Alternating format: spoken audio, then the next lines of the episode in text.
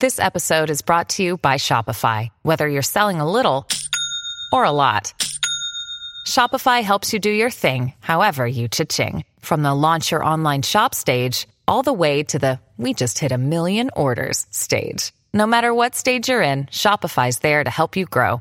Sign up for a $1 per month trial period at shopify.com slash special offer, all lowercase. That's shopify.com slash special offer. Hello, everybody. This is Marshall Poe. I'm the editor of the New Books Network. NBN listeners like to read books and buy them. So we thought we'd tell you that right now, our friends at Princeton University Press are having a remarkable site wide sale. You can get 50% off books, including ebooks and audiobooks, with the code 50, F I F T Y, at checkout until May 31. You can save some real money on Princeton University Press books. I encourage you to go there and check it out. Hi, this is Doc Stull, and welcome to New Books and Jazz.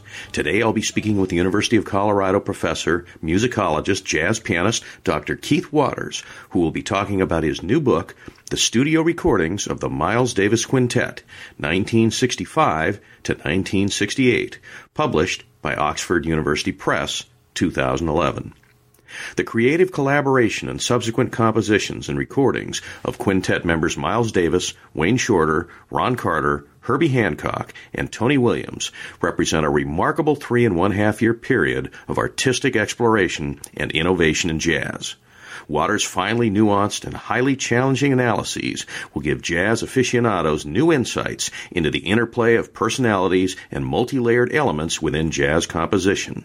But the real essence and beauty of this book is that Waters has captured, as best as anyone could, the process of creation, where highly skilled, educated, and courageous musicians work together to forge new artistic and creative explorations. As quintet keyboardist Herbie Hancock wrote, when people were hearing us, they were hearing the avant garde on one hand, and they were hearing the history of jazz that led up to it on the other hand, because Miles was that history. Waters, who had access to rehearsal reels, gives insight into the improviser's idea of controlled freedom as pieces evolve through experimentation, risk, and exploration, and then gives the reader analytical strategies and selected solo analyses from recordings from the Second Quintet's albums ESP, Sorcerer, Nefertiti, Miles in the Skies, Miles Smiles, and Filles de Kilimanjaro. This is a remarkable work of scholarship and exposition of an exciting and seminal period in the evolution of jazz. We welcome Keith Waters to New Books in Jazz. It's my pleasure to welcome uh, Dr. Keith Waters, the author of the studio recordings of the Miles Davis Quintet, 1965 to 1968, published by Oxford University Press, 2011. Why this particular part of Miles Davis' career and what what led you to this? Well, uh, this group and this collection of individuals uh, were always very important to me as a as growing up as as a musician and a player and as a, an aspiring jazz musician and. Um, they seem to offer just really interesting responses um, to questions of how to play over standard tunes. So, um, in particular, the live recordings uh, involve the standard tune repertory, and there, just seemed to be a never-ending wealth of uh, of ability and and ways of doing things, and reharmonizing, and and kind of metric challenges, and um, j- just any number of interesting strategies for uh, up and coming players. And I think that that they kind of created a vocabulary of, of what was possible in the context of, of standard tune compositions. So that's, but that kind of addresses the, the live recordings, and I think that a lot of people who have written about this group have spent um, quite a bit of time with the live recordings, uh, and less so with the studio recordings. Uh, the studio recordings also I, I've just known about and have been listening to very diligently since I was probably about 14 or so, and um, was always intrigued by them. There were kind of a lot of questions and open, uh, unsolved mysteries to me uh, about them, um, and I also realized that. Um, the way they were sometimes discussed or transmitted through, um, for example, in in the appearance of lead sheets in, in fake books um, were sometimes a little problematic or strange or incorrect or any, any number of those things. So part of my interest was um, to spend a lot of time with those recordings and see if I could capture what was going on in them maybe a little more faithfully than some of the um, some of the lead sheet renditions in, in sources like the Real Book had had, had done up, up till now, and um, as well as discuss the the, um, the profound ways that that group um, interacted together. I mean, it was wasn't only they were a group that was more than the sum of their parts, um, and I think they just created a, a collective sound. And um, I think as musicians had a lot of trust in one another, and were able to take lots of chances and um, set themselves themselves up in really interesting ways, and and um, kind of resolve them in, in interesting ways too. So that's a bit of a long-winded answer to your question, but but I, I think for me that group was uh, fairly foundational and pivotal for me as a as an aspiring jazz player um, in my teens, and they're also a source of recordings I, I, I just I keep coming back to. Just they, they they offer so much for me. Well, you dedicated the the book to your parents, and I thought we might go back to the beginning briefly. And and uh, they inspired. You said they inspired your your love of music. Uh, tell us a little bit about um, you know how you grew up, where you grew up, and and how you came to the music of jazz. Yeah, sure. Um, so. Um, I grew up in um, Long Island, New York, and lived there until I was about ten, and then moved to the South, and ultimately went to junior high school and high school and undergraduate school in in North Carolina. So I spent kind of about half of my until I was about ten in the North, and then then moved to the South until until my my early twenties, and um, my parents are both music lovers. My dad um, played piano. He was kind of a sing-along pianist, and we always had a lot of sheet music in the house. Um, my brother started when he was quite early. He's also a pianist and a musicologist, and um, and Bob, my brother, started when he was probably about three or so, and I started a little bit later. I started piano um, about the age of, of nine or ten. Um, and uh, we just were kind of surrounded by lots of different music. And my parents, um, I mean, their their record collection was fairly wide ranging, everything from Tchaikovsky to Allan Sherman and um, everybody in between. So um, just lots of music, and and um, you know, music kind of represented something that that most of us were involved in doing, and that we all all really liked doing. And um, yeah, so that that kind of um, uh, is how I initially got into it and kind of sparked my, my love of music. Um, my, my dad is just an amateur player. My mom was not a musician, but but also loved music. I think they were both just just fans of music in general. So a lot of music going on in the house. And then uh, probably as I got into junior high school or so, I um, started getting into jazz and I played in jazz bands and rock bands throughout junior high school and, and high school, and um, sort of the probably the, the the typical route for many people and you know growing up in America in the, the sort of in the the 70s, late 70s, um, just playing in jazz bands and the um, um, in, in high school. Mo- most high schools at that time, and still do, I suppose, have um, have big bands that I played in and kind of cut my chops there, and and you know working in smaller combos and learning tunes and and all of that, and um, and from there I, I ended up going to um, uh, study piano. I, I did a, a classical piano degree at the University of North Carolina, and um, went that whole route. And uh, mostly, I, I was interested in studying classical music kind of as a means to an end, as kind of to serve jazz purposes. And it was, you know, made clear to me that since um, p- piano being a classical instrument, um, it's often necessary to kind of develop those sorts of techniques, um, you know, to develop some proficiency in, in jazz and, and have that, that technical foundation. So, so I did that, and um, at the same time, getting sort of regularly into the, the, the gig scene as a as a high school and college student, and um, learning tunes and working with different players and and, and all of that. And um, um, ultimately, I ended up going and doing a jazz piano degree at New England Conservatory and then moving to Washington D.C. and then playing there professionally for for a number of years. So I spent the, the second half of the '80s in in Washington and uh, doing a, a bit of touring, but but mostly based in in Washington D.C. And um, yeah, so that was kind of the uh, the the arc, I suppose, of my my performance career. You mentioned that you kind of dug these the, the Miles Davis, the second quintet, when you were say 14, that's pretty sophisticated music to understand. I remember in high school, I remember just the album cover of Bitches Brew, which I think came a little bit after that, and thinking this is the most wild music I'd, I'd ever heard. Yeah, liking and digging the music may be different than understanding the music. I'm okay. still not sure I, I really completely understand it. But I think I understand more now than I did back then. Um, but yeah, I, um, I, I think the in particular, the ways that these players kind of fuse traditional musical values with um, maybe more avant-garde musical values. Um, and I, you know, my interest wasn't so much in, in free jazz and avant-garde jazz as it was in traditional jazz, but traditional jazz that was done, um, you know, in a kind of creative fashion.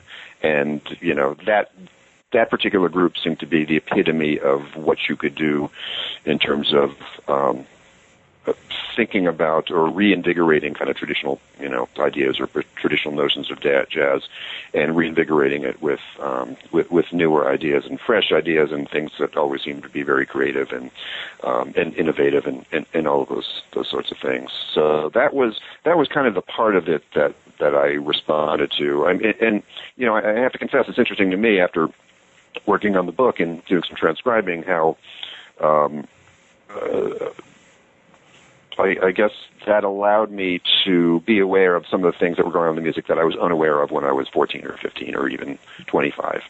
So, um, you know, I mean, a lot of great music, it, it's helpful to spend, uh, uh, you know, a really long time with, and I guess that, that's kind of what makes it great in, in some ways learning your own history. Yeah, it's fascinating. Yeah. Well, the, the, you do a great job at, at setting up the, the players: uh, Herbie Hancock, uh, Wayne Shorter, Tony Williams, Ron Carter, and Miles Davis, of course.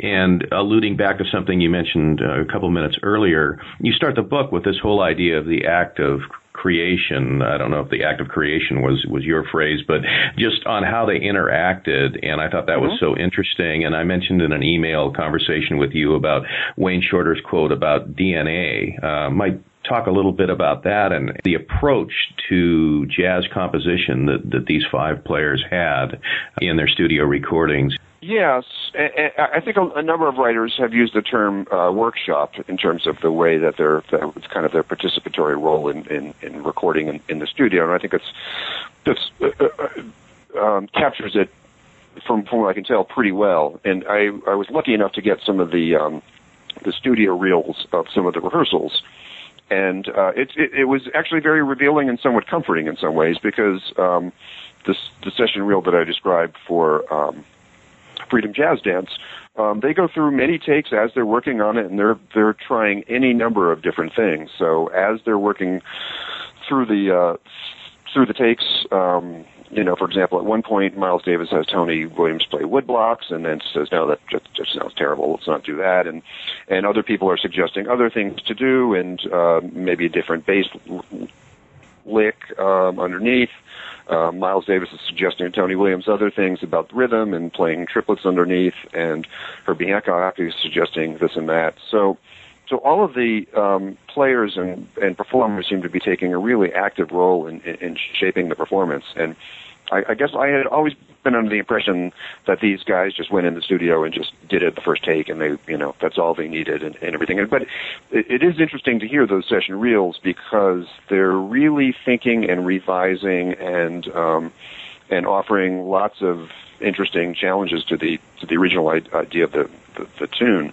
And I, I talk a little bit also about um, the tune Madness which uh, appears on, on one of the later recordings. And on Madness, it was um, it's been excuse me the, the rehearsal take um, is available now, and they perform Madness in the rehearsal take as just a very slow, dreamy waltz, and that must have been the original conception. It's a Herbie Hancock tune, and uh, but the, the, the final release take is something very different, and they eliminate about half of the tune, and they speed it up, and they change the meter, and there are all these kind of you know interesting transformations that that the tune takes. So, uh, you know, there's kind of a, a, process of editing and revision going on uh, in the studio that that I, I found very very fascinating, and it also seemed to me clear that. Um, Miles Davis, who's sometimes described as a one-take musician, uh, is anything but that in these these recordings as they're working through, and and seems to have maybe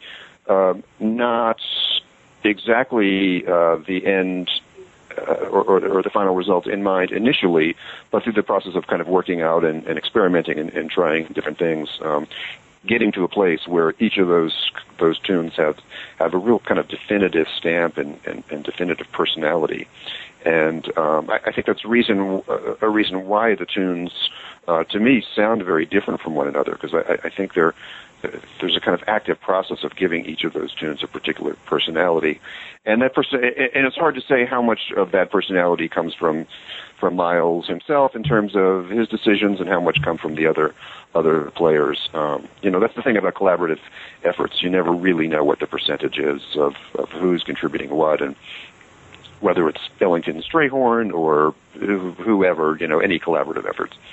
And um, it, I guess all that's to say that um, it seems to me that all the members of the quintet are are participating and helping shape and mold these compositions, and they often come in with just kind of a, fleeting sketch or you know a kind of basic idea, and these compositions really get dismembered and changed and altered, and um, you know any number of things m- might happen in the course of the uh, uh, of the, the recording process. I appreciated that so much. I've always been very interested in creativity in the act of creation, and that really comes out. And then, of course, the end result are the solos that you transcribe, and so the reader can actually see and listen to the, that that final result. And looking at one of Herbie's uh, solos or Wayne Shorter's solos or Miles' solos, but mm-hmm. there's all that there's all that happens on the front end to where they they finally get this one piece. Exactly, exactly. And um, what I can tell from this, the session reels that I have heard, the discussion seems to be all about um, setting up the, the, the, head of the tune. So it's to say the, the, the, statement of the melody that happens before the solos. There doesn't seem to be much discussion of the solos. Um, at one point, I think in the, the rehearsal for Freedom Jazz Dance, um, which was done as a kind of straight eighth, almost proto rock feel. Um, in, in one of the session reels um, early on, uh, they go into more of a swing feel, and Miles stops the, the band and says, "No, let's, let's just keep it, keep the rhythm the same way it was." Um, and that's kind of the only evidence I've, I've seen of, of really discussion of what happens during the solos. So. Um, uh, and again, what what what the stuff that I have, the evidence that I have is, is fairly limited. It's just a couple of session reels and, and some of the other um, rehearsal tracks that have been you know released commercially. Um, it, it does seem to be uh, primarily setting up, as I said, the, the personality or the original stamp of, of each of those compositions, uh, in particularly the way that um, it's going to come out in the head statements. And then, uh, you know, during the solo statements, seems like all, all sorts of things happen just from what I can tell, spontaneously. Um, and some of the things that I talk about too have to do with um, even kind of problems, or you would. I don't want to describe them as mistakes because that's that's part of the the whole kind of creative process, and um, and the way that they the players kind of accommodate for one another. So you know, I have a few spots where one or another player maybe drops a beat and somebody steps in and and kind of helps shore everybody up and kind of get everybody back in line and, and and everything and so there did seem to be a lot of degree of trust and um and working together and participation and um and the, the group seemed to really delight in the fact of kind of setting up is going out on a limb in particular ways. And then um you know sometimes it might get a little funny but um or not funny that's not really the right word exactly the right word but sometimes it might get a little dicey um but then someone will come in and, and anchor it and and kind of um uh rescue it in in in a really interesting and, and creative way so that's kind of all of the process, I suppose, of of improvisation. And um, you know, it's a bit of a warts and all kind of approach. But when you have players at this level of um, professionalism, and you know, I mean, these are among the, the greatest players of, of their time. Um, you know, even those sorts of challenges or when things get a little dicey, they always land on their feet and they always do it in, in really elegant ways. So that's kind of a, the fun aspect of it too. I was grasping at some analogy, some wild analogy, almost like a couple of special forces guys being dropped into the Amazon rainforest and and and and navigating it. Because you talk about the that all of them with the exception of Tony Williams had also had had had recorded extensively and had composed extensively and Tony Williams was kind of this uh, this young superstar and rhythmic genius that somehow mm-hmm. fit with with the other four of them. Exactly. Yeah, he was kind of a wunderkind. I mean, he was 17, I think, when he joined Miles's quintet, and um, and yeah, it's quite amazing. And I think he brought a lot of kind of energy and passion and discipline. And and there are stories in Miles's autobiography where he talks about how um, you know Miles was he, he describes himself as getting complacent about practicing, and how Tony Williams really um, almost kind of uh, I don't know what the word would be, but the, but um, but because of Tony Williams' sort of sense of energy and discipline, it, it, it sort of um, uh, was a bit of a catalyst for, for Miles to to begin practicing again and uh, um, and all that. So uh, he also brought a lot of uh, interest in different types of music, and I think that there's a uh, quote I, I mentioned in the book where Herbie Hancock said where he was not really uh, he himself, Hancock, was not um, terribly interested initially in the music of Ornette Coleman, but how it was Tony Williams that kind of turned him on to Ornette Coleman and got him into the point where he could he could really get into it. And um, so I, I think uh, Williams is kind of an interesting character, just because you know you have someone who's so youthful and so energetic and so um, so had brought the drums to, to such a high level of of um, uh, uh, kind of conception um, at, at such a young age. I mean, it's really quite quite quite remarkable. And I, you know, most of those guys were were pretty young. I think Hancock was probably 23 when he joined the group, and um, uh, Carter and Shorter, I think, were a little bit older, and um, but but you know they're all fairly young, and I, I think uh, Miles is probably one of those uh, figures who's intensely creative uh, and eager to collaborate with people who are um, creative on that same level and probably um, you know sparks his own own sort of creativity. I think in particular ways, and, um, and, and I think that band really really did that, and and probably changed the direction of um, you know for, for, for Davis and, and what he was doing, and and uh, you know in terms of what was possible to do in uh, say rhythm section accompaniment and, and that sort of thing, and and interesting you know metric and harmonics sorts of shifts and and adjusting to those. So um, you know, I think Davis is just a very, very flexible, open kind of, um, you know, intensely um, creative kind of individual, and just responded um, really well. It was just a kind of, you know, a happy synthesis of of all these these, five individuals. Let's talk about that a minute. You you had a, a quote uh, early on in your book. I think it was by Herbie Hancock, who was essentially saying that many of these recordings they were drawing upon the whole history of jazz, which was Miles, but then because of the unique characteristics and set of skills and creativity of these other musicians, they were taking jazz in a different direction. So, what was this different direction? How were these recordings different? Yeah, so, what so Hancock the, used the term control, controlled freedom to describe what they were doing, and and I think. Um, uh, part of the answer to your question, I, I think it's a, it's an excellent question, and I think part of the answer to the question has to do with the environment of the times. And I remember speaking with the pianist Mal Waldron, who had recorded with Booker Little and Eric Dolphy, and uh, I was kind of chatting to him just about the, the, the, the temperature of the times of the 60s, say the maybe 19, really the entire decade, but but I guess I was particularly interested in the first half of the decade of the of the 60s, from 1960 to 1965, and and asking about just the role of um, free jazz and performers like Ornette Coleman, and he and his response to me was. Um, essentially all the musicians that were out there, all the jazz musicians, were you had to respond to what Ornette Coleman was doing in some way or another, and it could the response could be just negative, like I'm I'm not going to go there, I'm not going to do that. Um, but you know, once I, I think the the some of the, the free jazz players, and particularly Ornette Coleman, um, were on the scene and um, uh, you know fairly visible.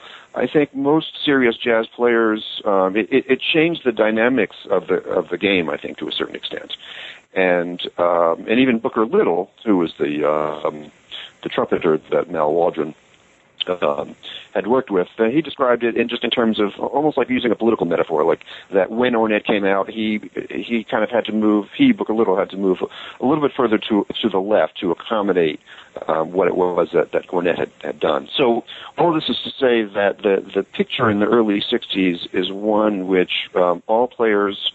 Um, even if they're more traditionalists, are in some way responding to the innovations of, of the free jazz players and they're yeah. doing it uh, either in, in a negative way, uh, they might be doing it in a completely positive way by embracing free jazz wholeheartedly, or they could be doing it in a way that I think this group did, which was kind of, in a way, split the difference. So they're they're still coming out of that traditional um, side of things. That, that's who they were, but they were also um, had big enough ears and big enough um, interest that they they could also incorporate some of the innovations of what the free jazz players were were doing.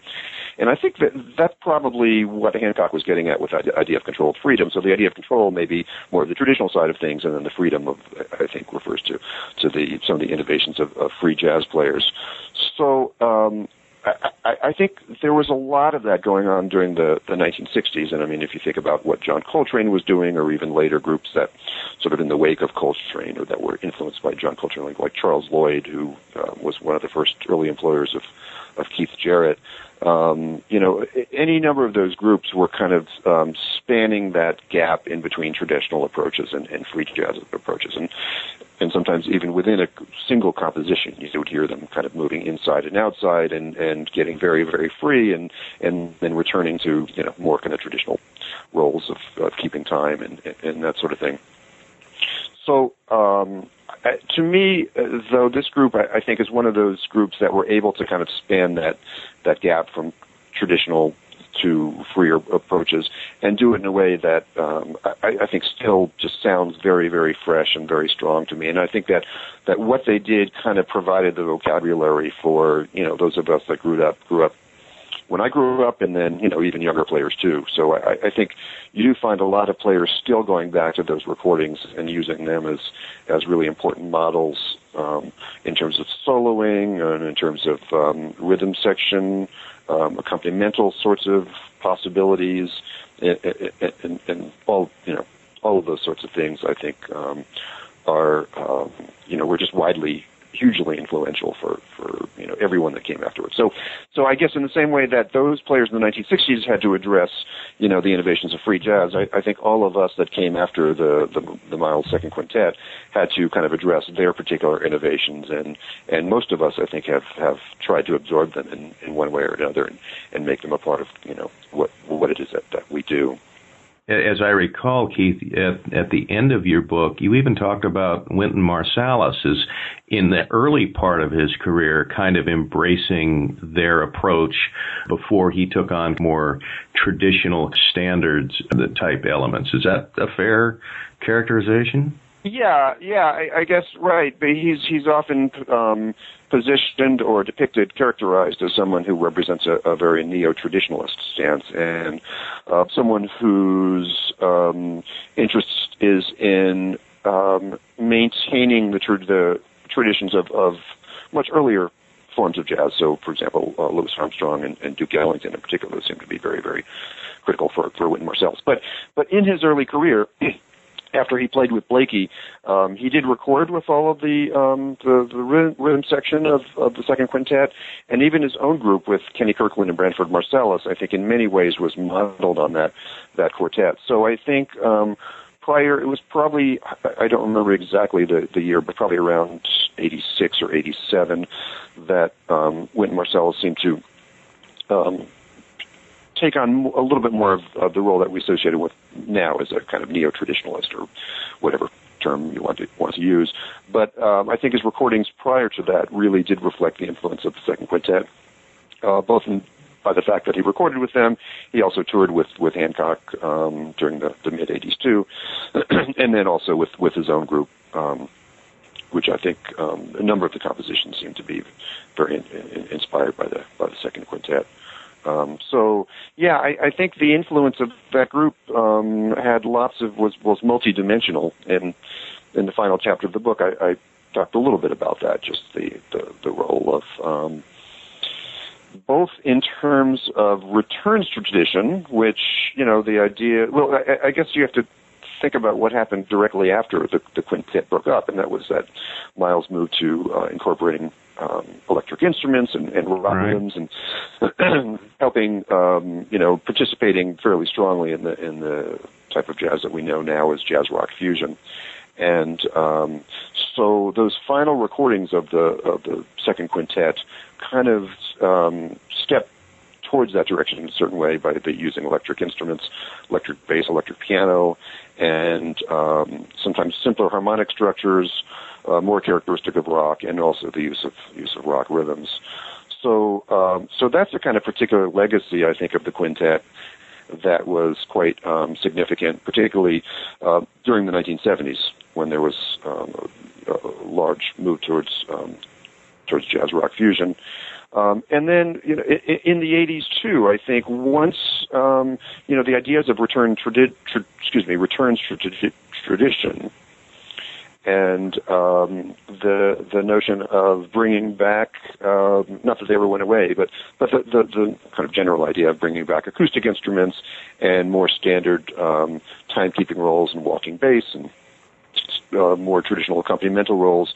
Um, I think at that time too, you know, the that was another time when people were still interested in exploring the legacy of, of the Davis Second Quintet. So um, I, I guess all of that's to say that the influence that the group had was multidimensional, and it you know encompassed both jazz rock fusion of the 1970s and then some of the returns to traditionalism of the of the 1980s, and certainly the, the ideas of returning to acoustic instruments and more um, standard traditional timekeeping roles and, and, and that sort of thing. Yeah, fascinating. Well, let's switch gears, and I almost hesitate to ask you this question, uh, but but and I know you teach music theory, and you're you're an expert in that. But I I imagine you do teach uh, general appreciation classes and, and undergraduate courses in the history of jazz. You have a textbook out that came out in 2005. I was uh, looking at that. How would you explain modal jazz to the casual jazz listener who doesn't necessarily have a lot of theoretical background? How would you explain that to them? Yeah, that's that's a very good question. Um, I, I, I get into that in you know fairly uh, a fairly detailed explanation or discussion. I've got all your six. Uh, I've got your six in front of me right here, but it it blew my mind just uh, looking at looking at. at well, the- it's just that it's, it's one of those terms that everybody thinks that they know what it is, but then Right. once you start uh, probing beneath the surface, people sometimes have very, very different opinions about about what it is. I guess I would I would suggest that for listeners um, or the examples of modal jazz, the the exemplars are um, a couple of compositions on Kind of Blue of Miles Davis from 1959. Uh, and those two compositions are So What and um, Flamenco Sketches. And in So What and Flamenco Sketches, it, it has a very open, uncluttered, um, what would be some other adjectives to use? Um, free is not exactly the right word, but just, just, just open and uncluttered sound. And that, that comes about because there aren't a lot of chords and the chords don't change all that frequently. So you have a, a kind of canvas, if you think about it as, as a painter, there's the, the, the background might be um, maybe more of a, of a single color or just a few colors in, in, in the background. Um, and the if you maybe think about that as the the modal jazz aspect, you know that the, the harmonies are are infrequent and they don't change all that much, and they provide something that that allows a kind of degree of openness for the for the foreground, which I guess for for uh, in, jazz would be the the soloists. So there's a sense in that music. It's very airy and it's very spacious, um, and allows that sort of um, sense to, to come out. Uh, I, I guess um, I, I don't want to stop there because I, I, would say the other kind of exemplar of modal jazz, um, kind of important exemplar, um, would be the would be John Coltrane and his classic quartet of the 1960s, and um, that also shares that same property of not many chord changes. Um, but I, I think the, the aesthetic of that music may be a little different, I, and I don't know that I would describe John Coltrane's classic quartet as being airy and spacious, and in, in fact, it's often very intense, and there's a kind of urgency to the music. But it shares that same property of of having very few chords and for Coltrane, the interesting thing is that then it allows his solos to kind of move in and out um, of phase with the underlying um, harmony. So you hear the way that it's often described as the music is, is inside, and then it sometimes moves outside, and then it goes back inside again. And um, and I think that's a kind of important um, technique or important thing to, to hear with Coltrane. That part of that intensity and the urgency um, revolves around the way that that Coltrane's uh, improvisations often move inside and outside with the with the underlying um, sort of uh, the harmony, slow moving moving harmony. Uh, the, the term modal jazz, the, the the the word itself really has to do with the use of a scale or a mode. Um, and I think that's that's maybe one aspect of the music, but I would say for for listeners, it's about having fewer chords and giving um, you know it's a bit of a broader canvas I think on which um, improvisers can can paint or work or do what it is that they're that they're doing. So I, I, I could say more about it, but I but I think I don't want to overcomplicate it either. Um, I, I think those those kind of get at some of the, the ideas of modal jazz, but um, it, it is one of those terms that that is quite complicated, and that, as I said, different people have very different opinions about. Uh, but, but where I do think people agree is that the uh, the 1959 recording "Kind of Blue" of Miles Davis has a number of compositions that we regard as, as some of the, the earliest and mo- most important examples of modal jazz, and then the recordings of John Coltrane, the, his classic um, quartet of the, of the early 1960s, uh, "A Love Supreme," uh, "My Favorite Things." Um, for those people that, that know those recordings, you, they might be aware that the, the underlying harmonies don't really move all that much, and um, it kind of gives a, you know, you're, you're sort of painting with a different medium, I suppose, in in a way. Yeah, and, and at, at the risk of totally muddying this up, and I'll edit it out if, if I do, Keith. But um, you usually uh, don't you associate um, those harmonic changes more with telling a story in a classical sense. Um, and when you don't have those harmonic changes, you you don't emphasize those as much. As you said, there's more room to meander, and I was trying to come up with some kind of analogy, and analogies always fail somewhere. But I was thinking of non traditional comedians in the 80s where they would start telling a mm-hmm. story and it wouldn't follow that Aristotelian arc, but it would meander all over the place. And I was thinking of somebody like mm-hmm. Shecky Greene or even Richard Pryor. You didn't know what the heck they were doing, but somehow at the mm-hmm. end you have this organic piece without kind of the traditional storytelling elements. That's the best I could do. I, I, yeah, it, no, I, I like that analogy. Yeah, I mean, I, I think that, um, yeah, I, ideas of direction or or you know narrative arc or or whatever. I think yeah. you're you're kind of getting at, at some of those those sorts of things. Um, and I suppose too. Um, yeah, I mean, with with Coltrane, you know, you're talking about someone that would do improvisations that sometimes lasted for 20 minutes, and people would describe it, uh, you know, as as being white noise, and other people described his playing as like speaking in tongues. I mean, there's you know any number of kind of interesting ways that that people uh, res- responded to, to Coltrane's music, and it's just of a of a sheer scope and uh, length that's um, that's quite quite amazing. and um, I mean, for people that are that are interested in that, I think the the Ken Burns Jazz series has some really excellent commentary on Coltrane and some of those ideas that I just mentioned in terms of the, the the idea of white noise and speaking of tongues comes comes directly from the the Ken Burns um, series and the discussion of of um, Coltrane there. So um, yeah, and when you're doing things on on that particular at, at that scope, um, yeah, you're you're you're just asking different things. I think of the listener, I suppose, and not always the the traditional expectations that are that yeah, that's a great way to put it. You're you're asking different things of the listener. The the normal expectations you have to suspend disbelief on that, and and and maybe that's the yeah. beauty of these these recordings in the Miles the second quintet is that they seem to be so different from what came before. And why don't we talk about a, a couple of those, maybe for the listeners who might want to get a representative sample? Uh, let, us start. You you, you listed uh, six albums, uh, and the first was mm-hmm. ESP.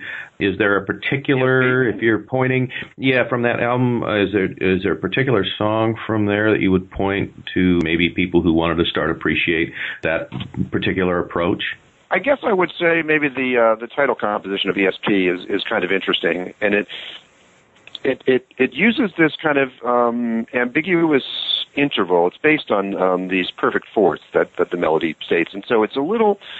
Um, harmonically, it, you know, in some ways, I, I suppose it, it's conventional, but then melodically, it's it's somewhat unconventional, and it it does kind of get at a little bit of this this openness or this open sound that um, I, I, I guess I'm, I'm describing or I was describing with modal jazz. Now I, I wouldn't consider ESP to be a modal jazz piece, but but I, I think that there are these issues of openness and exploration and ambiguity and some of those things that are going on in those pieces that are that are um, that are quite uh, in, excuse me in, in that piece in, in ESP that's that's really quite interesting, and um, and there are just a number of different ways to hear it. You could just hear it as a sort of traditional, you know, hard bop composition with walking bass, and it's in four four. Um, but it, you know, if once you kind of get beyond the surface and scratch the surface a little bit, uh, there's a lot of other things that are that are going on there, and um, and then even some of the participatory, excuse me, the participatory. Um, sorts of things that I talk about um, in different spots in the book um, happen there. So, for example, at the end of Miles Davis' solo, he ends with a particular idea, and that's in Herbie Hancock when he starts his solo, he just he starts with that same idea, just kind of repeating it and and then developing it in, in particular ways. So, um, so lots of you know uh, interesting things going on in terms of group participation. Um, I mean, Tony Williams, uh, just as his accompaniment, you know, in, in general, is quite quite tremendous, and and all of the players, it's, it's really quite um, quite interesting. And uh, again, you know, a little bit of this controlled freedom idea, where it's you, as I said, you can read it as a as a sort of more of a standard kind of traditional jazz piece that's in four four with walking bass, um, but then actually there's there's a lot more going on than than you might might realize if you if you start paying attention to, to that. So that that might be a good a good kind of entry piece for the for that. Okay, the, so the title the title piece ESP. Mm-hmm. Let's take a look at Miles Smiles. What's a good piece okay. for somebody to, to pick out and just begin to appreciate the quintet from uh, would, that particular yeah, album? Yeah, I would say. Um, I mean, they're they're all great. Uh, they're all quite amazing. i will say a few things about a couple of different tunes before I actually answer your question. But uh, uh, so the tune Orbits is quite interesting for some of the reasons that I was describing with ESP. Is that there's a there's a kind of cat and mouse game going on as each of the new soloists come in and they're they're responding to what the previous soloist did and and using that and, and kind of developing. Then Orbits also has a kind of open quality to it because it's um, something that's referred to as time no changes, which means that the bass player is walking the bass in a sort of standard traditional 4-4 um, uh, approach. The drummer is accompanying in that same uh, traditional way, uh, but it, the, the song itself is not really um, following um, a, a chord progression. And in fact, when during the horn solos, there's no accompaniment by by piano, so it's just mm the the bass and drums accompanying the horns, and it, it's kind of a free flowing sort of thing. So it would be another example of the controlled freedom. But I, I will say that the I think the song that um, is just as I mentioned in the book is just one of the highlights of the decade is um, Circle. Which no, that knocked me out. And um, yeah.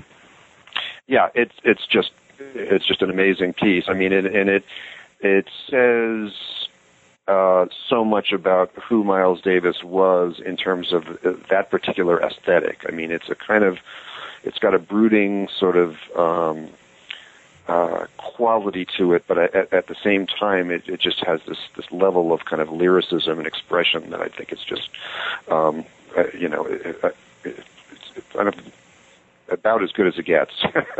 I, I, I thought it was like and, a and religious solos- meditation almost. Uh, just that you could Yeah. close your eyes and and listen to that a hundred times, a thousand times. It's yeah, it, it, it's quite spectacular, I, I think, in just just every level. Um, and I discuss a little bit about the form because you know they're they're taking some some risks with the, with the form too. But it sounds so effortless and so uh, you know it just just gets that sense of of Miles Davis's lyricism. And he plays muted trumpet, and it's got that um, that whole quality of um, you know as I mentioned before, kind of brooding melodic lyric quality and um, yeah, it's just quite quite an amazingly beautiful and um, transcendental kind of kind of piece. So Yeah. that may be I have to confess that may be my favorite of the whole output of the of the group. But but anyway, um, yeah, okay, and then Okay. and after Sorcerer, again, even the title plays into the whole Miles Davis persona, and, and you have some, you know, anecdotal things about that too. Uh, what's a good piece from Sorcerer for people who aren't familiar with the second quintet to listen to? Let's see. Well, uh, the the title piece, I, I think of that is is really good and, and interesting, and and so Sorcerer was a, a composition written by Herbie Hancock, and he he used the title, uh, or he named the song really kind of in honor of Miles Davis because he really claimed that that Miles was kind of a, a musical sorcerer, and that a lot of times he would that Miles would come up with these ideas, and he just had no idea where that came from.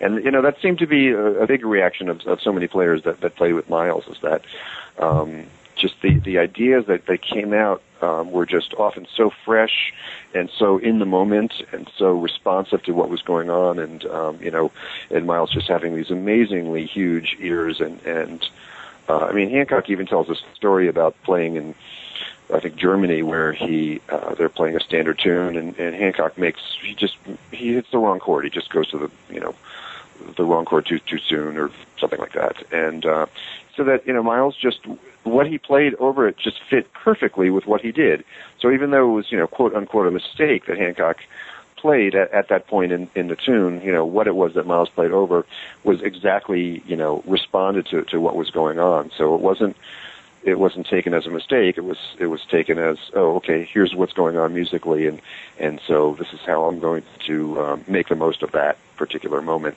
So anyway, uh, uh, yeah. So I, I guess that kind of says a little something about the mystique of Miles um, for those players and the the esteem which uh, most of them held him. And so I, I, I guess I, I think that the title tune Nefertiti might be uh, would would be the one to uh, to pay attention to in that. But they're all they're all pretty good too. I love that uh, that anecdote you told about the the the quote mistaken chord, but it, it kind of reminded me of of a great wide receiver quarterback combo, and they played together, and the guy runs the wrong route, and the quarterback adjusts and throws it over his back shoulder, and it goes for a touchdown.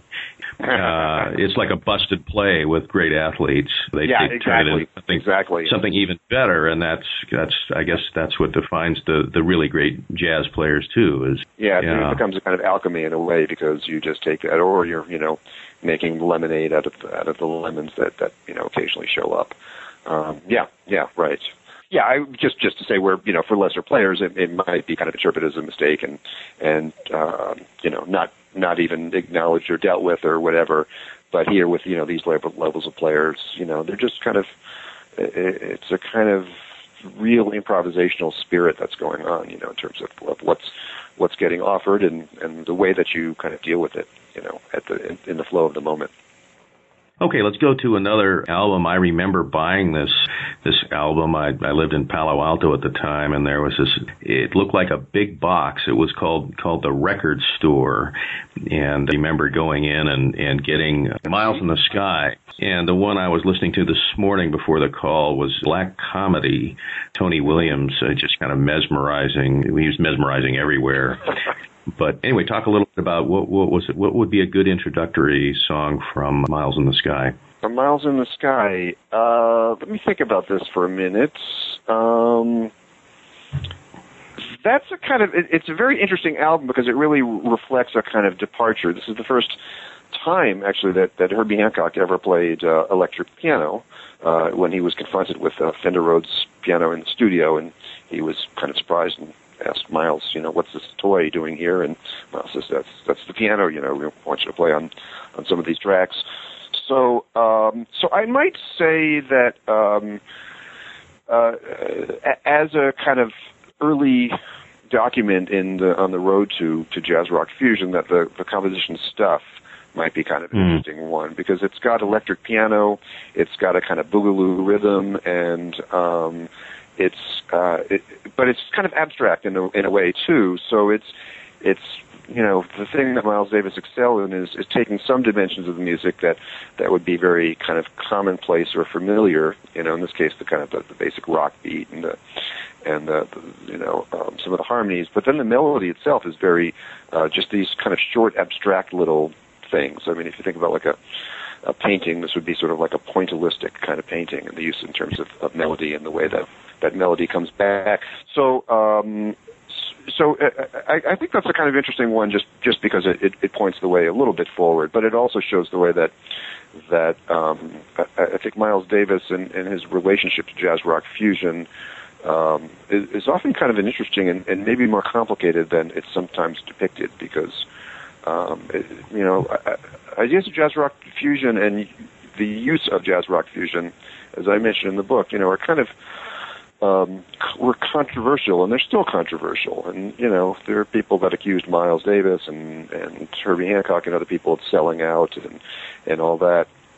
But um, with Miles, there's still this element of kind of abstraction going on, and I think that um, you know he's just interested in taking different you know materials and and working reworking them in, in different ways. I mean, I think Miles a lot like you know somebody like Picasso who goes through all of these different stylistic evolutions and and all of them are influential and a lot of people spend spend their entire careers just just selecting one piece of that long career and you know devoting it to whatever you know so whether it's for Miles it's cool jazz or or hard bop or some of these modal things or you know jazz rock fusion and I mean any number of other things in between too so um I, you know, it is. It, it's hard for me not to think of Miles outside of you know this, this analogy of, of painting or, or the use of of just using lots of different materials. And um, you know, I think it's in some ways it's sort of unfortunate that that ideas of jazz rock fusion remain so controversial or are often depicted as, as a kind of commercial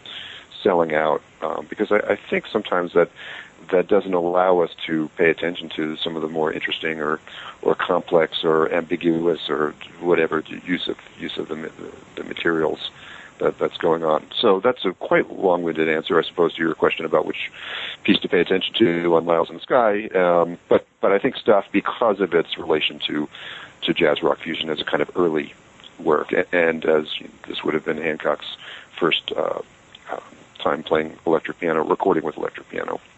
It, it definitely portended, and you know we're we're close contemporaries in age, Keith. But I do remember I was I was one of the few who was into jazz very early, but I know that the, the the, fusion era drew a lot of people, and you mentioned this also in your book. It, it drew a lot of people to jazz who were kind of diehard rock and roll people, and they started to cross over because of that.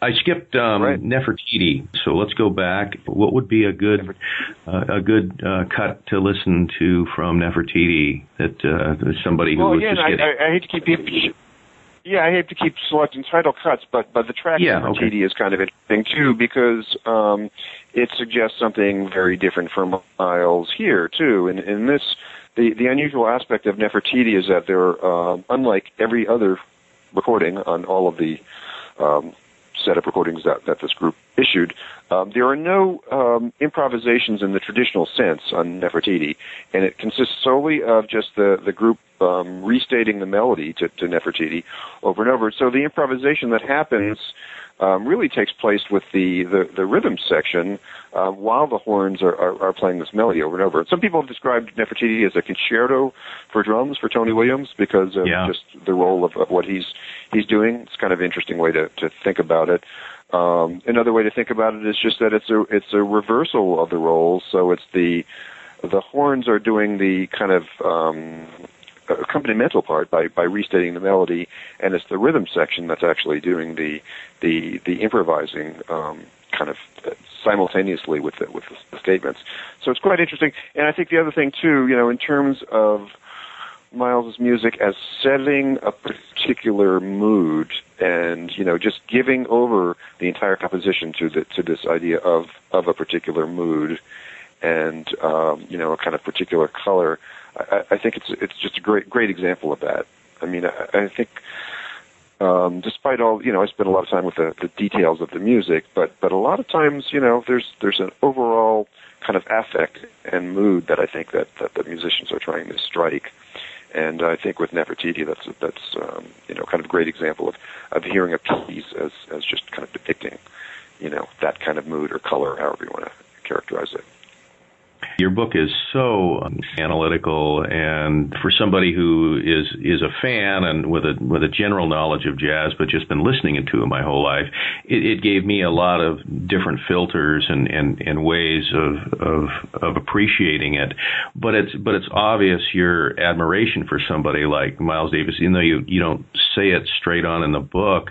And I thought it was very interesting when you talked about the idea that he was often criticized because instead of trying to perfect a given piece, he was more interested in that experimentation and and extending that mood. And I thought, wow, if, if that mm-hmm. not the definition, that's a it's a different kind of definition of an artist.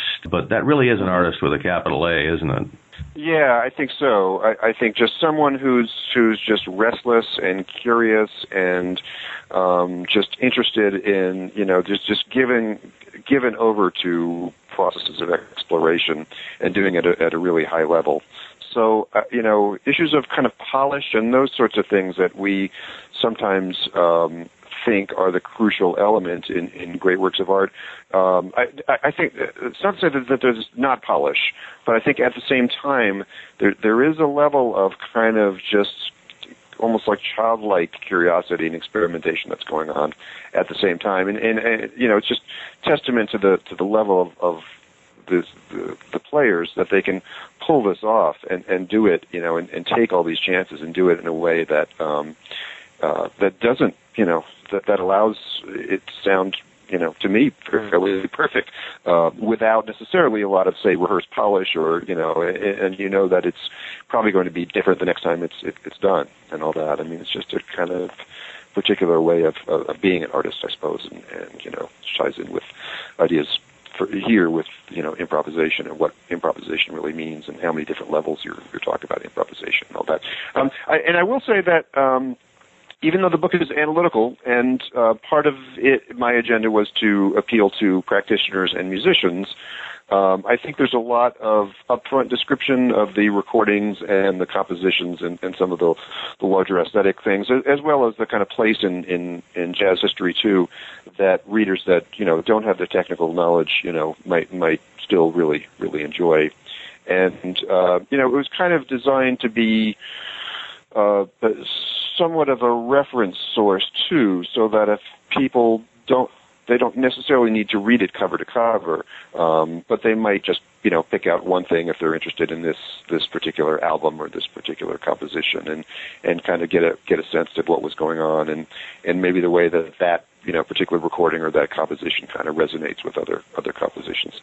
Um, so um, yeah, yeah, that's that was that's kind of the the agenda I think for for me with with the book um, and, and, also just to just to pay attention and, and really highlight, um, I, I, think, some significant accomplishments.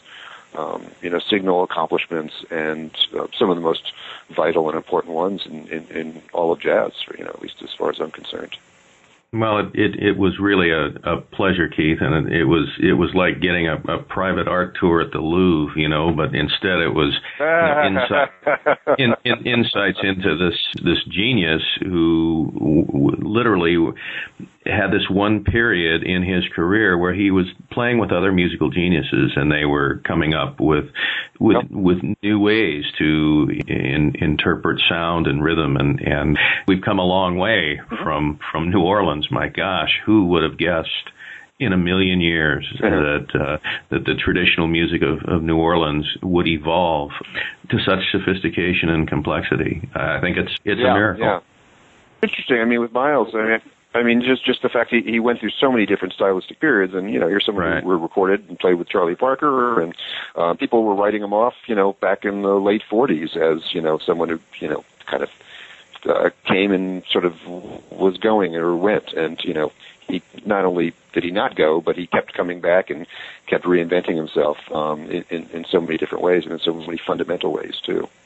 Well, uh, you're a pretty restless guy yourself creatively, so you must be working on a new project. What is what is that? yes, I have to say I'm I'm, I'm looking at uh, this same time period of uh, jazz compositions um, from the from the 1960s, and some of the same figures appear. But I'm I'm not concentrating so much on the uh, compositions that they did with with Miles as the ones that they did on their own recordings, and in particular, I'm looking at the music of of Hancock and Wayne Shorter, who were members of Miles Davis's quintet, but but who uh, recorded uh, quite a, a bit on their own, in, in, you know, under their own name uh, for the Blue Note label. And I'm also at the same time going to be looking at uh, Chick Corea's music too from from that same time period. So the for Corea, it's a little bit. In the, the oh, fantastic! And do you still find time to perform?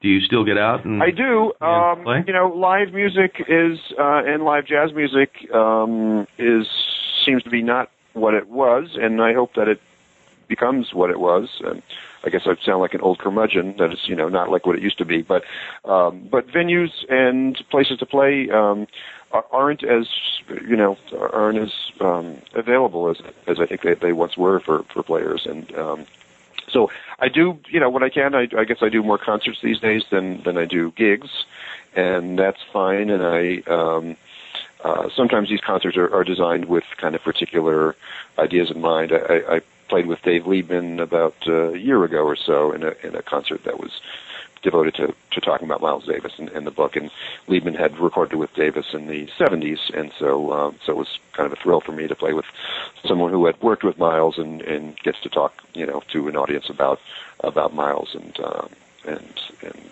you know the repertoire that I was I was interested in. So um, yeah, I, I, I, I play when I can, and um, you know, which is sometimes frequently and then sometimes not. So it's just kind of you know depends on what's going on at the at the moment. All right. Well, Keith, it was it was really a delight to read your book. I got so much from it, and and it will uh, it will be a reference for me. And it it actually uh, it actually turned me on to uh, a lot of things that I, I never would have imagined or thought of, and it really uh, really did a lot to enrich my appreciation and knowledge of jazz. And I think you really contributed to the scholarship, and uh, it's a gem. So uh, it's really a pleasure. Well, thanks, really thanks, a pleasure thanks talking so to you. And, and. Yeah, sure, and my, my pleasure. And I should point out too that the book is is part of a series called um, it's called the Oxford Studies in Recorded Jazz, and now there are a couple of other books out there too. As part of the series, one is on uh, Louis Armstrong and his um, 1920 recordings with, the Hot Five and Hot Seven, and the other one is on Keith Jarrett and the and uh, the, the Köln concert. So the uh, the series is devoted to either individual albums or, in my case, sets of albums of of, of an artist, and um, and I think they're doing some. Uh, I'm, I'm kind of proud to be part of the series, and I think they're doing some some really great uh, great work and coming out with some really really interesting books. So those uh, jazz fans that are out there may just want to kind of have a look at, at what the series is is doing in, in general too. Well, it's it's part of my education for new books and jazz. And in fact, I did interview Brian Harker last month about his Louis Armstrong uh-huh. book, and I I just uh, enjoyed the heck out of it. And uh, I plan on reading the Keith mm-hmm. Jarrett book, and I think there's one coming out on Coltrane too, isn't there? I, I believe so. I think there is. Uh, yeah. And I uh, think and the other one that's out is on a, a is on Benny Goodman in one of his Carnegie Hall concerts. I interviewed Catherine Tackley earlier this year about that. So oh, okay. I might okay. I might okay. actually so I might actually know something uh, in about jazz in about two years uh, because I, I figured I'll I'll stop I'll start at the top of the line. So uh, it's been uh, it's been great. It's, it's been great being a part of this. So uh, Keith, thanks so much. Yeah, I really yeah. enjoyed talking to My you. pleasure. And I was actually out at Northern Colorado uh, getting my doctorate in the 80s, as I mentioned, and uh, Uh-huh. you know I know the area well. I, I hope you're all okay out there. I know you've had some uh, some tough uh, tough weather issues out there. Yeah, yeah. Boulder, uh, certain parts of Boulder got hit pretty hard. I wasn't um, wasn't hit too badly, so um, you know there were other people who were who were very, very, um, you know, either inconvenienced or had to be put out, or you know, leave their homes or evacuate, or homes were getting destroyed and everything like that. So um, yeah, I kind of feel feel for those people that. Uh, that were real kind of casualties of the, of the, the flooding. All right. Best wishes to uh, Colorado folks out there, Keith, and a real pleasure. Okay, to- thanks so much, Doc. You've been listening to New Books and Jazz with Doc Stoll.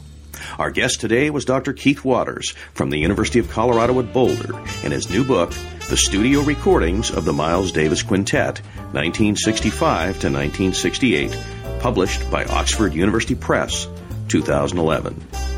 Next time on New Books and Jazz, we'll talk with Derrick Bang about his new book about San Francisco jazz pianist Vince Guaraldi. The book, Vince Guaraldi at the Piano. For New Books and Jazz on the New Books Network, this is Doc Stoll.